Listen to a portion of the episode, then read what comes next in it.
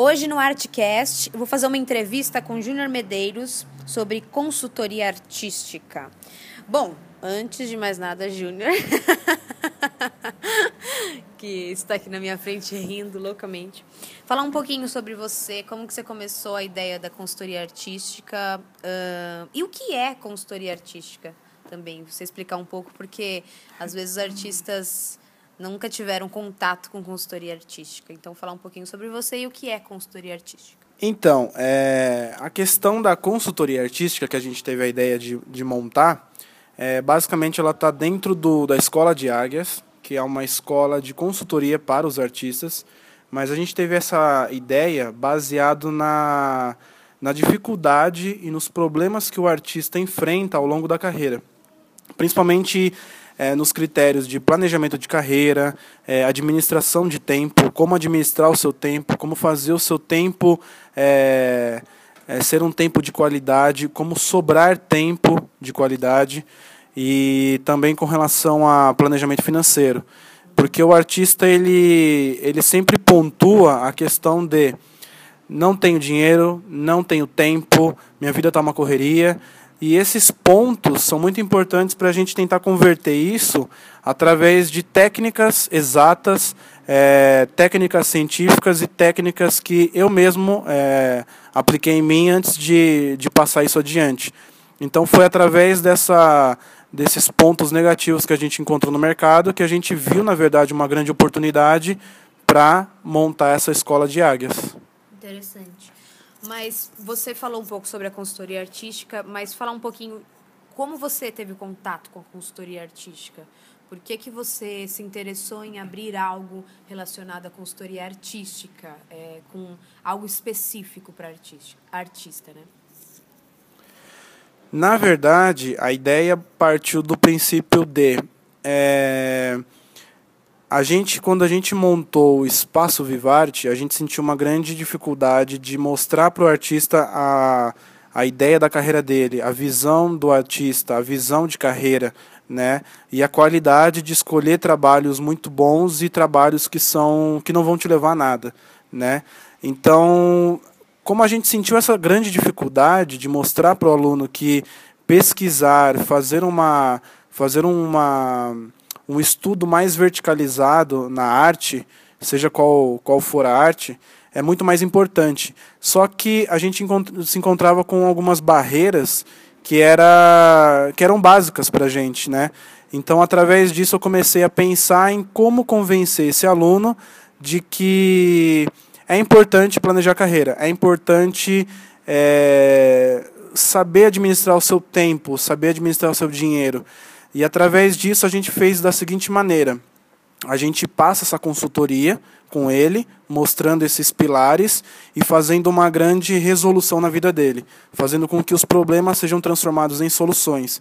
E através disso ele tem uma total visão, uma clareza do que, que é a arte e do que, que é uma, uma pesquisa de qualidade na área artística.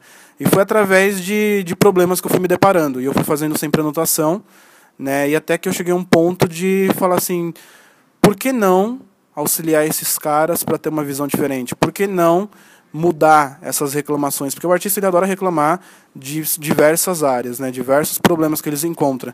E por que não solucionar esse problema para o artista parar de reclamar e automaticamente enxergar é, o universo artístico como de fato uma profissão como qualquer outra que existe no mercado? E por que você acha que o artista se desmotiva rápido? Diferente de outras profissões? Por que você acha? Será que é porque ele tra... a, a, a matéria-prima do artista é trabalhar com o sentimento? E você acha que isso é um fator para ele se desmotivar rápido da carreira e muitas vezes largar a carreira dele? Na verdade, a ideia é muito simples. Por que, que o artista se desmotiva? O artista se desmotiva porque ele não acredita na arte dele. Uma das primeiras perguntas que eu faço é, na consultoria, que são duas principais perguntas para a gente startar uma consultoria. Eu pergunto qual que é o seu objetivo. E basicamente o artista ele me dá uma resposta muito, muito superficial. Ah, eu quero ser um ator. Ah, eu quero ser um, um cantor. E isso é uma resposta muito básica, né? uma resposta muito ampla. Dali a gente começa a desconstruir. Mas um ponto muito importante é se esse artista ele tem um plano B. E a partir daí, praticamente 99% dos artistas respondem que tem um plano B. Por quê? Porque ele não acredita na arte dele. A gente, a gente um paralelo que eu faço com, com outras profissões é perguntar o seguinte: você já viu algum médico perguntando eu vou tentar fazer medicina. Se não der certo, eu faço publicidade. Eu vou tentar fazer direito. Se não der certo, eu faço, é, sei lá, vou trabalhar como vendedor de loja. Então, na verdade, o artista ele pensa dessa maneira. Ah, eu vou tentar é, ser um artista. Se eu não conseguir, eu tento outra profissão. Ele não acredita no potencial, ele não acredita no talento dele. E o fato dele não acreditar, isso não sustenta ao longo das dificuldades. A primeira dificuldade que ele encontra, o primeiro não que ele passa, ele automaticamente já se desmotiva, ele já não acredita naquela, naquela arte dele. Mas se ele mesmo não acredita, quem mais irá acreditar por ele? Entendeu? Então, assim, é, eu acho que o ponto inicial tem que partir dele. Ele tem que acreditar na arte dele. E uma outra questão interessante é quando eu pergunto para os artistas qual é a sua profissão, eles não, não ressaltam o fato de ser artista. Eles ressaltam o fato, ah, eu estou desempregado, ah, eu sou vendedor, ah, eu trabalho numa loja, eu trabalho numa empresa. Eles não colocam como ponto principal, eu sou artista, eu sou ator, eu sou bailarino, eu sou um cantor entendeu? Então isso fica muito muito em aberto. E o fato dele se rotular como qualquer outra profissão, isso mostra que ele também não, não tem um orgulho de falar que ele é um artista. E você analisando essas métricas e conversando com um monte de artistas aí semanalmente, né? Entendendo uh, isso tudo que você está levantando para a gente sobre a área artística, qual, para você, né, qual é o, o, o grande segredo para alcançar o sucesso artístico?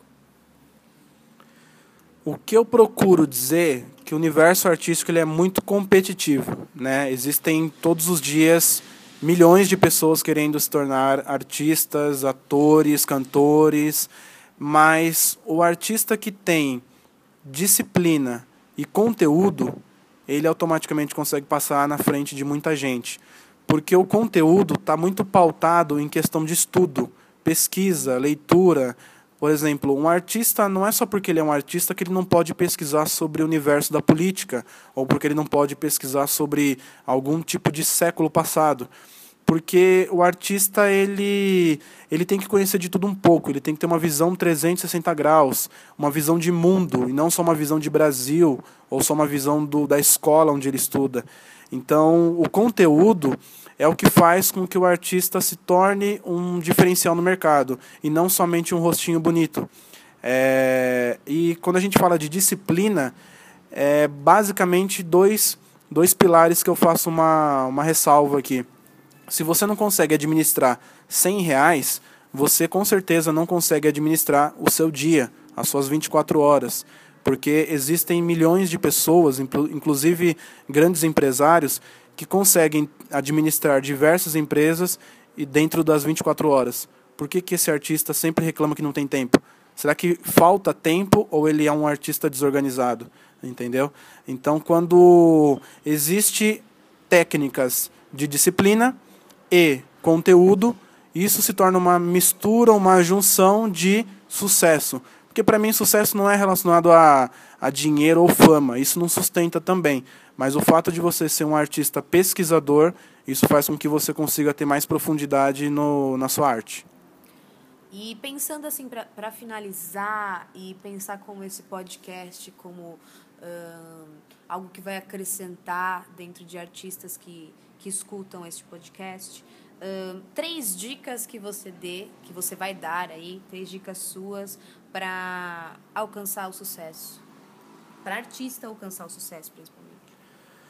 Na verdade, eu não só dou três dicas, mas eu passo cinco dicas, né, até duas a mais, que eu acho que é, isso é o grande pilar o grande segredo do sucesso para qualquer tipo de arte. E quando eu falo de arte, é, é, é, pegar todo o conceito de qualquer profissão. Né? Porque qual é a sua arte? É, a sua arte é basicamente aquilo que você tem prazer, é aquilo que te faz feliz. Então, por exemplo, se você perguntar para um médico qual é a sua arte, a arte dele é a medicina.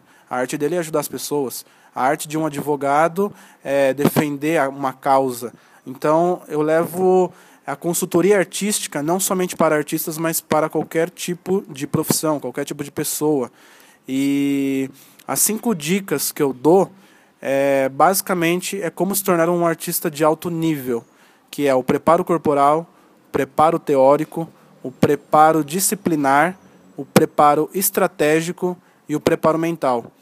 Junto, essas cinco dicas com certeza faz com que você consiga chegar ao topo de qualquer montanha e ser e se tornar o artista excelente, o artista de sucesso e o artista da sua arte, né? E fazer com que você tenha um grande destaque seja uma, um profissional muito bem realizado na sua área.